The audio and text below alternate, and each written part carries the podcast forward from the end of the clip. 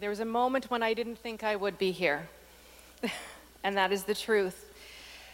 Because this week, three years ago, our family moved back to BC.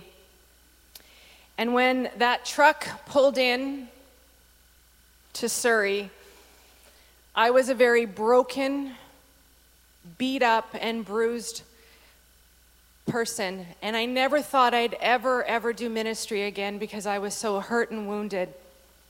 And this morning, as I was getting ready, there was a song that came on. I have a playlist that I play every morning to get me ready for the day. And there was a song that came on, and now I can't think of what the song is. Um, but in the song, it talks about how much God loves us and will where I find me where I, what is it called? As you find me, there it is. Um, and as this song was playing, I was reminded that three years ago, in my brokenness, in my bruised state that I was, that God met me there and He loved me. But the thing that the song goes on to say, and there's a part in the bridge that it says, He loves me too much to leave me there. And I'm so thankful that God loved me so much that He didn't leave me broken and bruised, that He didn't leave me there where I didn't think I could do anything ever again, and that I'm standing here this morning sharing my story with you.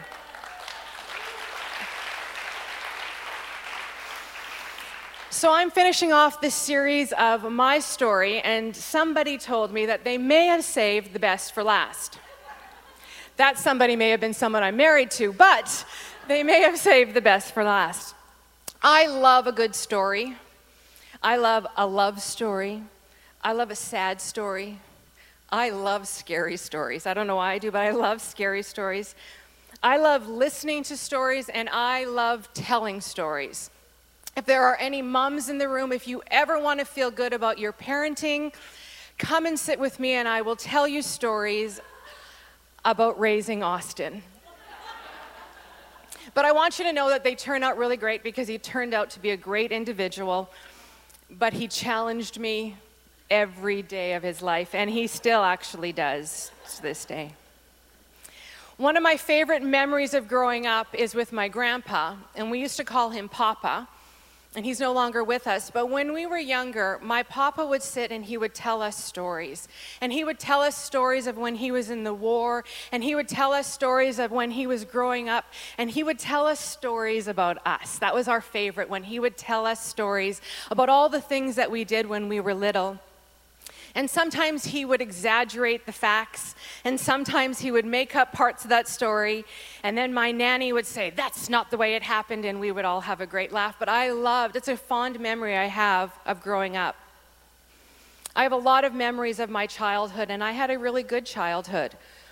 But I also have some defining moments in my life that have changed me and shaped me and have made my story. My story started in the summer of 69.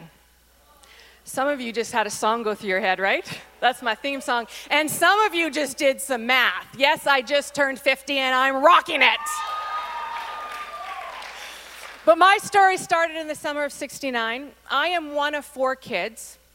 So I am second. There's three girls, and I'm second. And then there's a big nine year gap, and my parents finally got their little boy.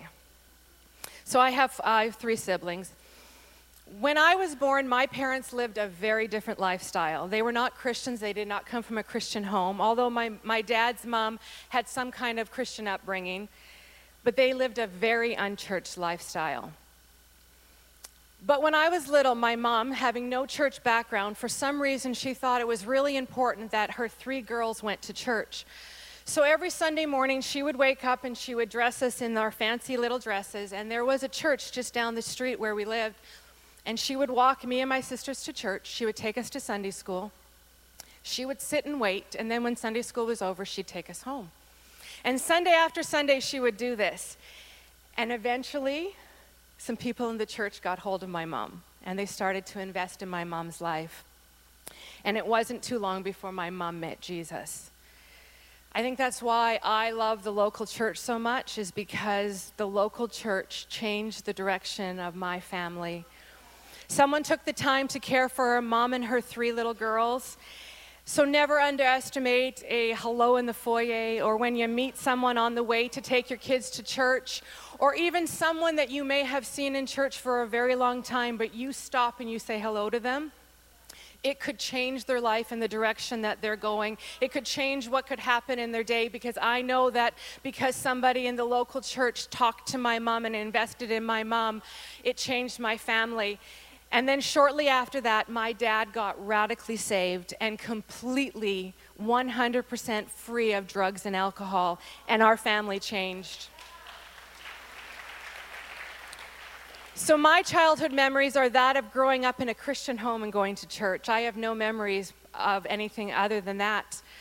If the church doors were open, our, our family was there. We went Sunday morning, we went Sunday evening, we went Wednesday, and we went all the days in between. Like we were at the church whenever the church was open, and we were involved in everything. So my memories are that of going to church. I remember getting saved at the age of five in Sunday school, and then later on attending youth group. And at the age of 14, it was probably the first time I heard God speak to me, and it kind of freaked me out. We were in a youth service, and God spoke to me. He said, I am going to use you. I have called you. I have called you to full time ministry. And I had no idea what that meant. And I didn't even know who was speaking to me. I had not a clue what was going on. And I didn't even know what to do with that information that was given to me. But I knew that there was a calling and a destiny on my life and that God wanted to use me. I have such amazing memories of growing up, and I have. So I had such a good childhood. But I have a few memories that stand out. You know, like in my mind, it's like there was a snapshot or a picture that was taken. And I can remember everything that was in the room. I can remember what I was doing. I can remember what I was wearing. It's just like there was a, a moment in time that stopped. And one of those defining moments for me was when I was 16 years old. At the time, I was trying to get my driver's license and my first real job and I needed my birth certificate. And I had been asking my parents over and over for my birth certificate, and they had been putting me off and putting me off until one day. So when I was growing up, we had this thing called, some of you might not know what it is, some of you younger people, it's called chores. Was called chores. And what we had to do was we had to like clean a room or we had to like work in the yard or maybe do dishes. And here's the clincher we got nothing in return. we just did it because we were part of a family. Yeah. Now I have to pay my daughter to clean my bathroom. And listen, it's worth it. It's worth it. Because my bathroom is clean, I'll do whatever. Some of the other kids are a little upset by that. But we had these chores. And so this particular day, my chore, my responsibility was to clean the kitchen. And I don't know why, but I was on my hands and knees washing the kitchen floor. I think I was just pulling out my inner Cinderella. I don't know. I was on the floor washing on my hands and knees when my dad walked in the kitchen and he started talking to me. And at first it was just small talk. We just talked back and forth. And then the next few sentences he said radically changed my life. Because on that day I found out that he wasn't my biological father. That when he had met my mom, she had two little girls and he was the father of my younger sister and my younger brother, and that me and my older sister had different fathers.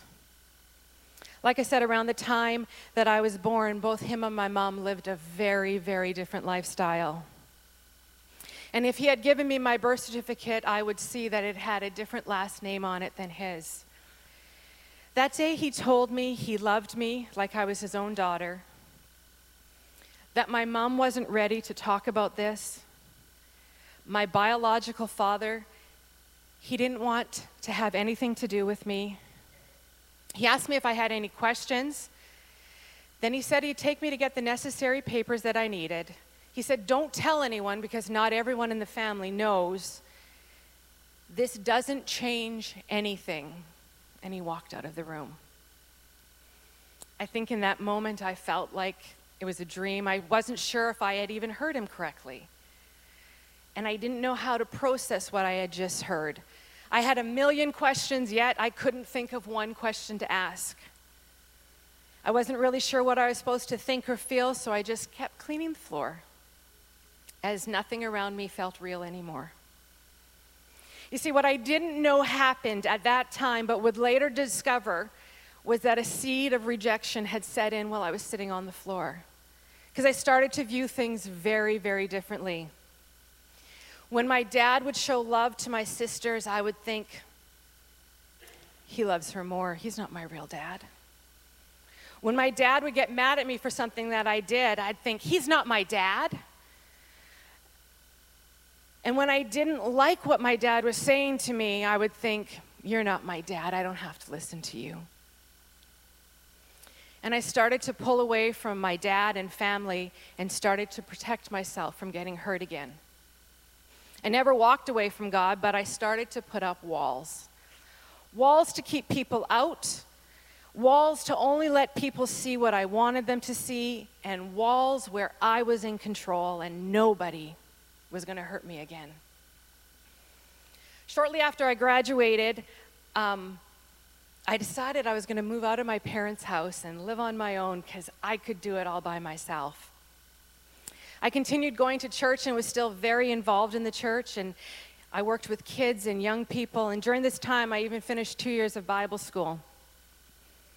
But I still felt like I didn't know where my life was going and what I was supposed to do. That something was missing.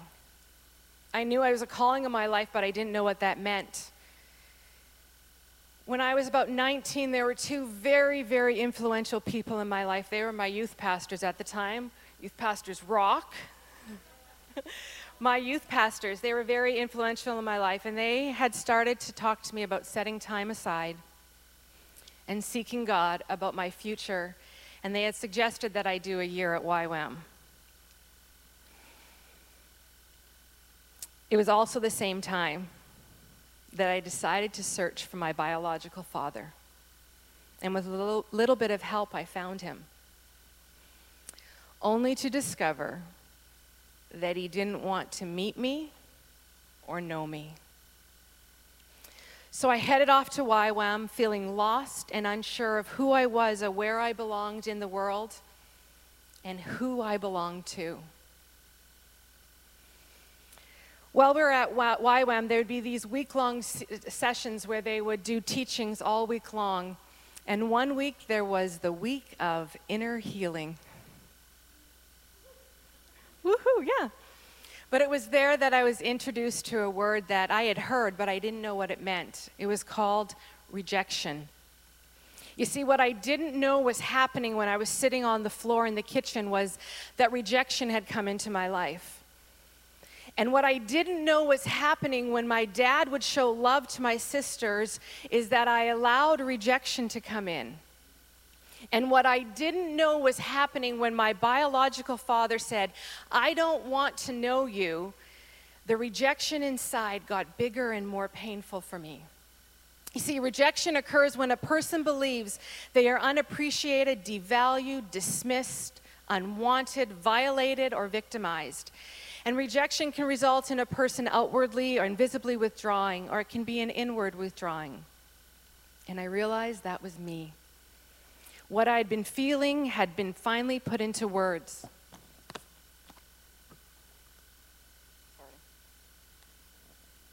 I allowed the enemy to play with my thoughts. I had looked at things and, and, events in my life through the lenses of rejection. Everything that happened around me was clouded by rejection. So, everything that my dad did, everything that my dad said, I looked at it with rejection because that's how I felt. When my biological father said he didn't want to meet me, I instantly thought, there must be something wrong with me then. I felt unwanted. And when my dad told me he wasn't my dad, as I sat on that floor, and my mom didn't want to talk about this, I thought, I must be a mistake then. I was unwanted. Rejection is a powerful, powerful tool the enemy uses, and it makes us believe things that are not true. And I am so glad that that is not the end of my story, that my story goes on further from there. That that's not where it stops, where I sit in rejection and that's where I have to live. You see, as I allowed the healing process to happen in my life, God took me on a journey to find out who He said I was. Like I said, I had grown up in the church and I had probably read this whole book at one point, and I knew scripture and I had heard them quoted from the pulpit many, many times. But I remember the day when Psalm 139 became so real for me. And this is what it says it says, For you created my inmost being. You knit me together in my mother's womb. I praise you because I am fearfully and wonderfully made. Your works are wonderful, and I know that full well. My frame was not hidden from you. When I was made in the secret place, when I was woven together in the depths of the earth, your eyes saw my unformed body. All the days ordained for me were written in the book before one of them came to be. How precious to me are your thoughts, God. How vast is the sum of them. Were I to count them, they would outnumber the grains of sand. When I awake, I am still with you. Verse 13 says, You knit me together in my mother's womb. That means He put me there.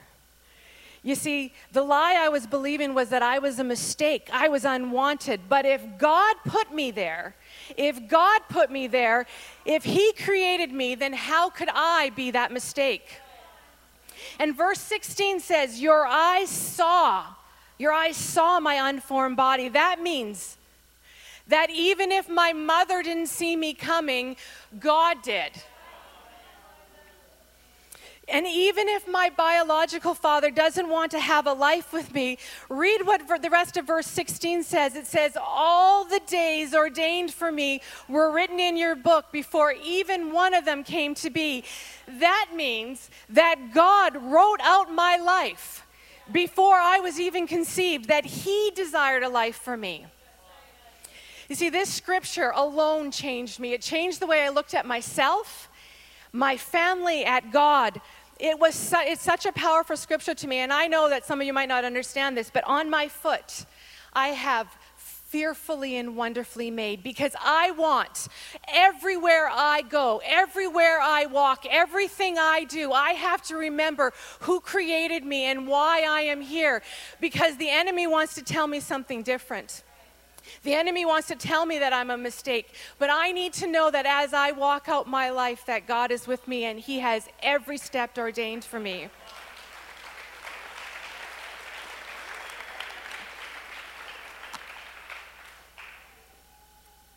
There's a quote I heard from Rick Warren. He's the author of The Purpose Driven Life. I have it written in my Bible, and it says, You are not an accident. Your parents may not have planned you, but God did. He wanted you alive and He created you for a purpose. Focusing on yourself will never reveal your purpose. You were made by God and for God. And until you understand that, life will never make sense. Only in God do we discover our origin, our identity, our meaning, our purpose, our significance, and our destiny. This morning, as I've been telling my story, I believe God wants you to know that you are loved and that He sees you. You are not unseen, He sees you. There are some of you that might be going through something and you think you're going through it alone. Or maybe you heard your story is like mine and you're dealing with something and you think nobody can know about this. This morning, God wants you to know God sees you. You're not walking alone.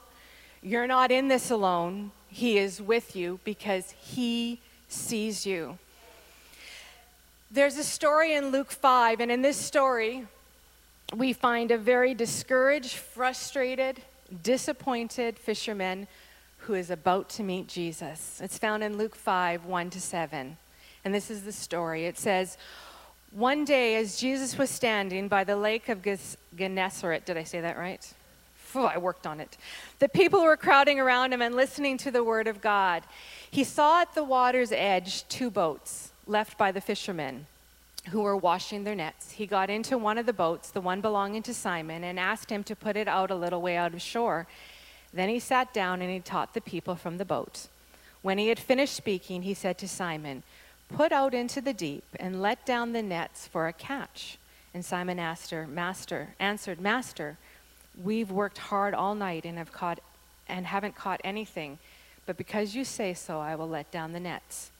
When they had done so, they had caught, caught such a large number of fish that their nets began to break. So they signaled their partners in the other boat to come and help them, and they came to and filled the boat so full that they began to sink. When I read this story, I've heard this story many times, but I, when I read this story recently, there was something that jumped out at me. You see, Simon had just gotten back from fishing all night. He had worked hard, it says, and he caught nothing. Ever worked hard and it never paid off? Ever done something and there was no reward at the end? Ever wished for something or thought if I just do this and then this would happen and it never happened? See, Simon Peter was a fisherman, and this was his livelihood. This is what he needed to provide it for his family. This is what he needed probably to make ends meet. And I could imagine that Peter was disappointed, discouraged, in a, maybe a season of frustration, a season of things not happening like he had expected. And I love the first two words of verse 2. It says, He saw. Jesus saw. Jesus saw the biggest need that Simon Peter had. The crowd was big around Jesus. The crowd needed his attention. The crowd wanted to hear what Jesus was saying. The crowd was pressing on Jesus. But verse 2 says, He saw, He knew. He knew what Peter needed in that moment. He knew what Peter needed in that situation. You see, no matter how big the crowd is around us, no how, matter how much the chaos may be going on around us, He sees you. He knows what you're going through. He cares about you, and you need to know that the details of your life are not lost to Him.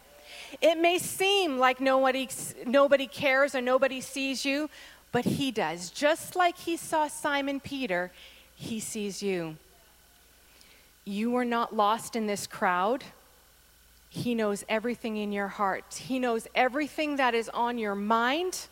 And maybe your spouse doesn't even know what you're going through, but He does. He sees you. This chapter in Luke 5 gives us hope and encouragement that just as He saw Peter, He sees us. He cares about you when you're alone at night and you can't sleep. All those moments of sleeplessness are not lost on him. Every tear that falls from your eye, not a moment is lost to him. He cares for you, he sees you. Every detail of your heart is important to him.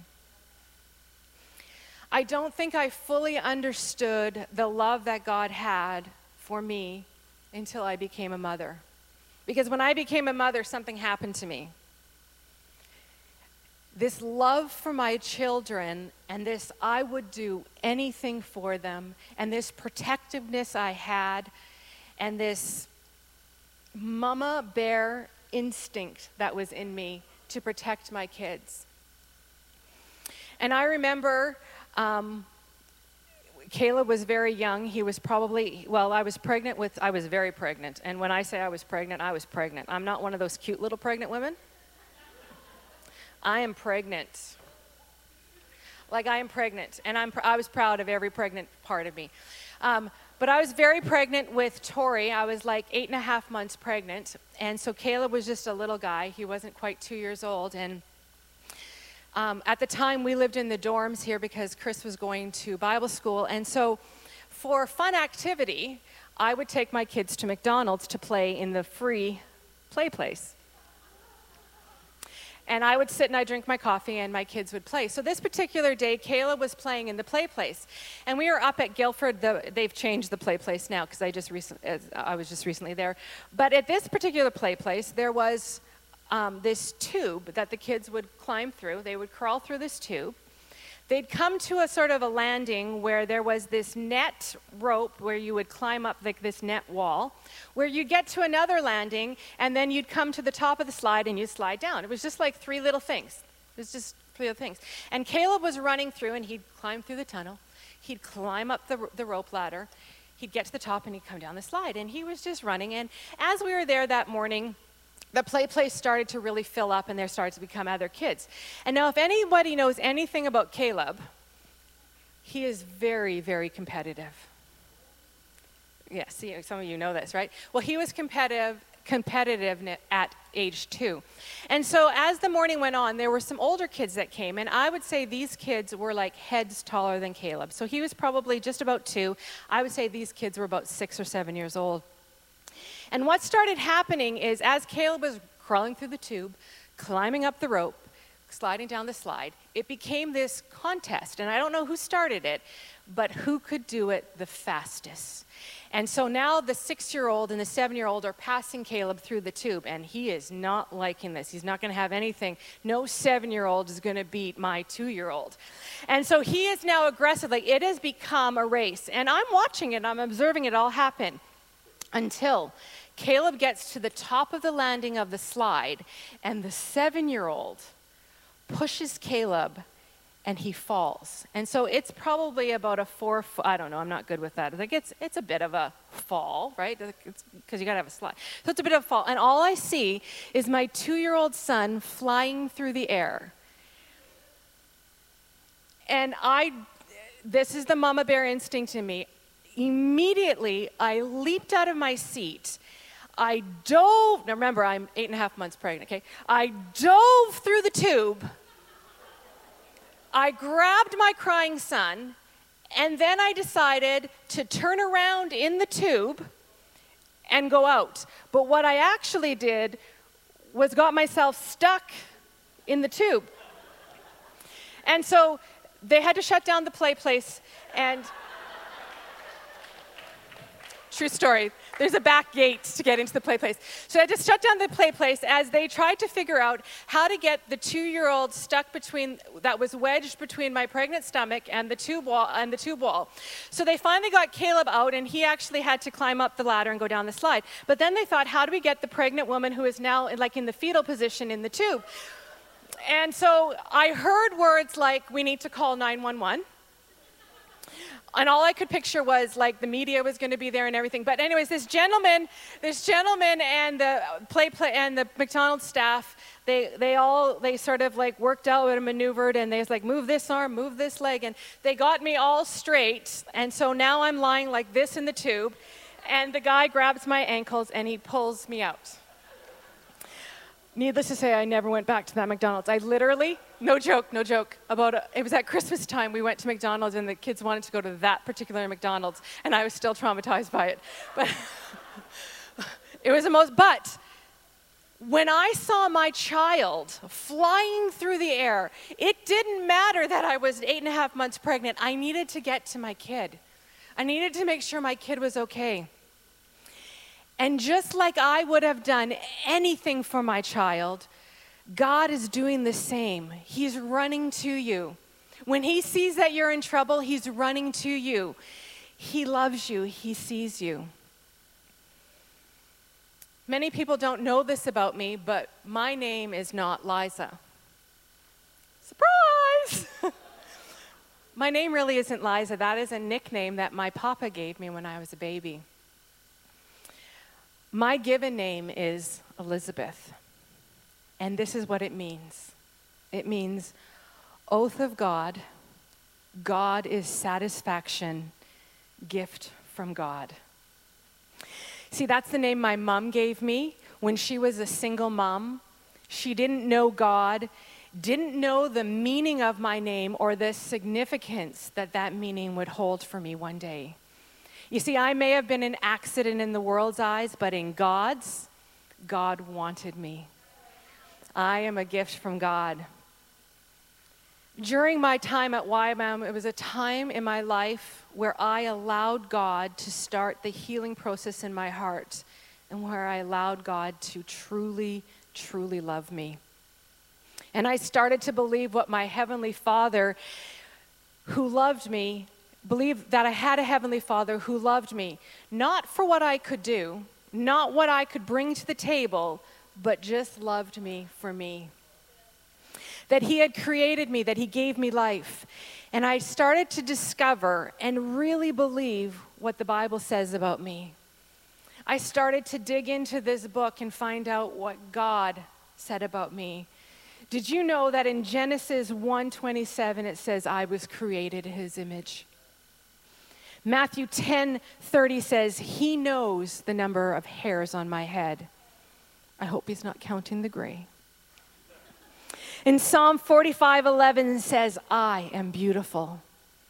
In Jeremiah 29 it says I was created for a purpose. In Corinthians, it says, I am precious. In 1 Peter, it says, I am important. In Psalm 103, it says, I am forgiven. Those are just a few things that God says about me. And if you want to know what God says about you, what God thinks about you, what God feels about you, there is a book full of his feelings for you. There is a book all that tells you everything that you need to know about yourself. There is a manual that says all that you are, and it's right here. The Bible is where you're going to find the truth. You are not your behavior, your struggle, your worst mistake. You are not your past. You are not what has been done to you. Those things you may have experienced, but that's not who you are. There is a difference between where you have been, what you have done, and what has happened to you, and who you are. You are who God says you are. You are who God says you are. At the age of 20, I was hoping to find my biological father, but what I found was something even greater. I found out what my, who my heavenly father was. I have written in the margin of my Bible in Psalm 139, so I don't know who said it. If someone here said it, it's in my Bible. That's how important it was. I don't know who said it, but it says, If you don't know who made you, you don't know who you are. So on the days I need to remind myself of who I am and who I belong to and who my Father is, I remind myself of who my God is. And this is what I remind myself he is the first and the last, the beginning and the end. He's the keeper of creation and the creator of all. He always was, always is, always will be, unmoved, unchanged, undefeated, and never undone. He was bruised, but brought healing. He was persecuted, but brought freedom. He was dead, but brings life. He is risen to bring power, and he reigns to bring peace. The world can't understand him, armies can't defeat him, schools can't explain him, and leaders, they can't ignore him. He is light, he is love, he is Lord, he is goodness and kindness and faithfulness, and he is God. He is holy and righteous and powerful and pure. His ways are right, his word eternal, he is unchanging. He is our Savior, our guide, our peace, our joy, our comfort, our Lord, and he rules our life. We need to know who God is because then it tells us who we are. When we know who God is, then we know who created us. You see, I'm choosing to believe what God says about me, not the world. Because the world would say, I'm rejected, I'm unloved, and I'm a mistake. But God says that I am loved, I am here for a purpose, I am no accident, and I am always on God's mind. I am always on God's mind. If you hear nothing else that I say this morning, I want you to hear that God loves you and God sees you. He sees you this morning. Hearing this and truly understanding the love that God has for me changed my life, and it changed the direction I was going. I could be a 50 year old bitter woman feeling rejection, for the rest of my life, but instead, at the age of 20, I discovered who I was and who God said I was. And I'm so thankful for that. I do what I do today because of what Jesus did in my life. I have such a desire to work and minister. I love young people. I love working with kids. I just gave holiday time to work with young people this past week, and it's not because. It's not because I love early mornings, late nights, and want to be the tiredest I've ever been in my whole entire life. That's not why. It's because if one life is changed, I sat with a small group of girls who said, Jesus made a difference this week. I discovered, I had one girl who said, I thought I was fat and ugly and I was a mistake, but I found out that Jesus loves me and those things aren't true. Because if one young person can walk the rest of their life and not have to go 25, 30 years feeling rejected and unwanted and unloved, but can walk and know what God has called them to, to walk and know that they are chosen, that they are loved, that they are accepted, don't we want that for them?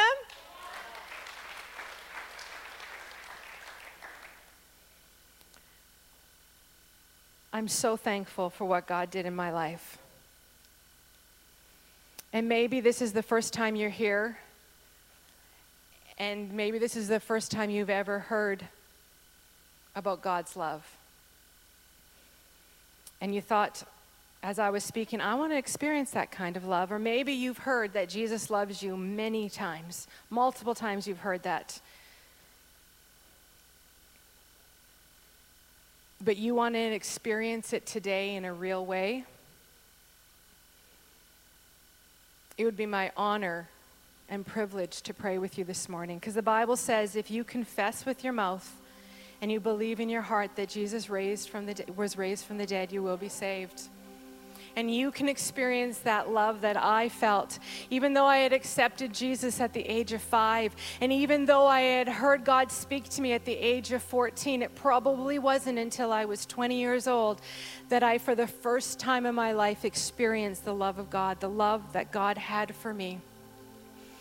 John 3:16 says, "For God so loved that he gave his son." It was for love. It was because He loved us so much. If I could have everyone close their eyes just for privacy. Because if there's someone here this morning and you want to experience that love that I was speaking of, I would love to pray with you this morning. If there's anyone here this morning who would like to receive that love, if you just raise your hand, nobody's looking around, nobody's seeing anything. It's just between you and God. But I so desire that if you don't know that love, that you experience it this morning, that you know it this morning because God loves you. God created you. You are here for a purpose, and God loves you. So, if everyone can just repeat this after me, thank you. I see those hands. If you could just say this, we're all going to pray this this morning together. Say, I know that I'm a sinner, and I ask for your forgiveness. I believe you died for my sins, and you rose from the dead. And today I ask you to forgive me of my sins. And I invite you to come into my heart and my life. I want to trust and follow you as the forgiver and leader of my life. In Jesus' name. God loves you. God sees you. He knows what you're going through. And I'm sure in a crowd like this, there are a few people that are going through something. And God wants you to know that He sees you. He knows what you're going through and it's important to Him. It's very important to Him. He is walking through it with you. You are not alone. He sees you. The last couple years, our family has probably walked through the toughest season of our life. And there have been moments where I wanted to give up and walk away. There have been moments when I felt all alone. There have been times I cried out to God, Where are you? Don't you see what's happening? You could change this in an instant. You could do something. But it's in those moments that I'm reminded that God sees me. It's in those moments that I remember all the times that God did show up. It reminds me of all the times, all those God moments when God did show up, all the times that God provided. It may not have happened how I wanted it to happen, but He showed up. You see, God never changes. He is the same yesterday, today, and forever. Did you think God loves you, loved you enough to die for you, but doesn't love you enough to walk with you?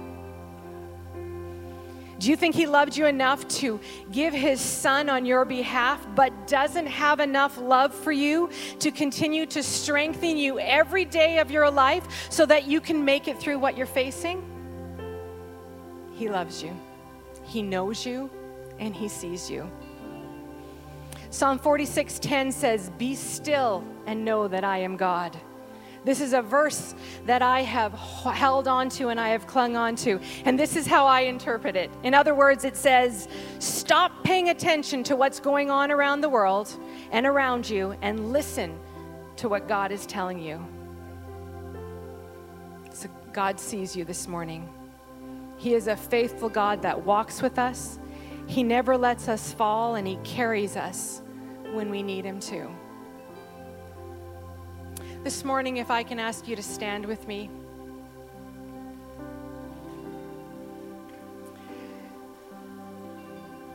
If you're going through something this morning and you need a touch from God, I want to pray for you. I am sure there's some of you who just feel like you're walking alone. And God wants you to know this morning, He does not want you to leave this place until you know that God sees you and He is walking with you.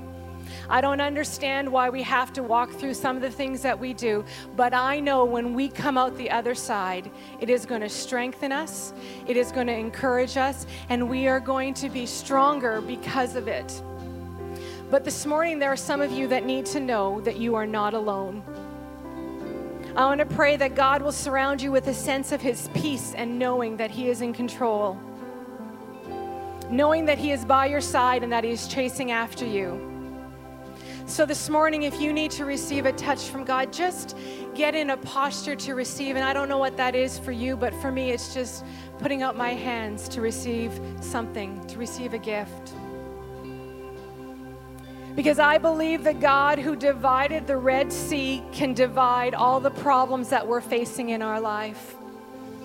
And for me today, this morning, I believe that the God who raised Lazarus from the dead is the exact same God who has the strength and the power to raise to life something in my life or maybe yours that seems like it will never be resurrected again.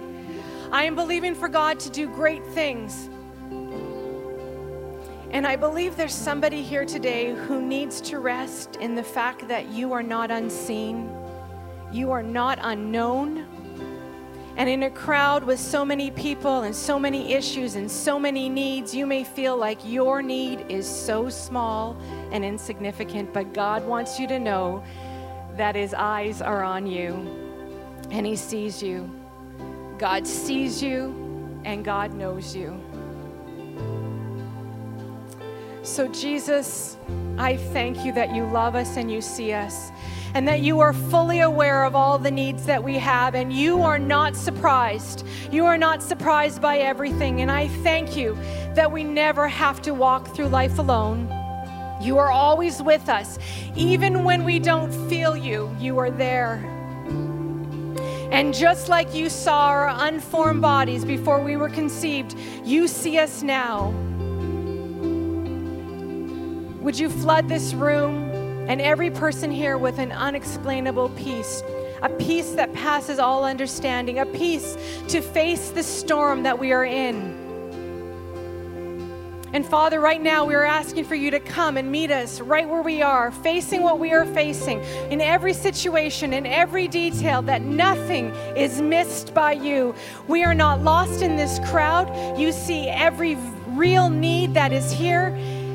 And Lord, right now we're asking you to intervene and supernaturally do what only you can do in these situations. We're asking you to shift things where there seems to be an impossible situation, Father. We ask you to do the impossible here, Father.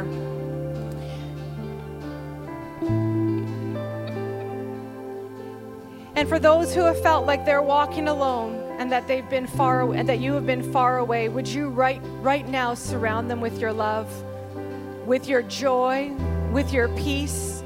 I pray that no one leaves here today without a sense of knowing that you see us. You know us, you love us, you see us. So, right now, would you just flood us with that love? And Jesus, we cast the cares of these problems and the situation on you. And right now, Father, I just come against any lie that the enemy would speak that says that you are a mistake, you are forgotten, or you unloved. I come against those lies right now and speak truth that you are chosen, you are always on God's mind. He is walking with you, and you are so loved. And I thank you for all your promises. And we thank you for your word that tells us who you say we are. In Jesus' name, amen.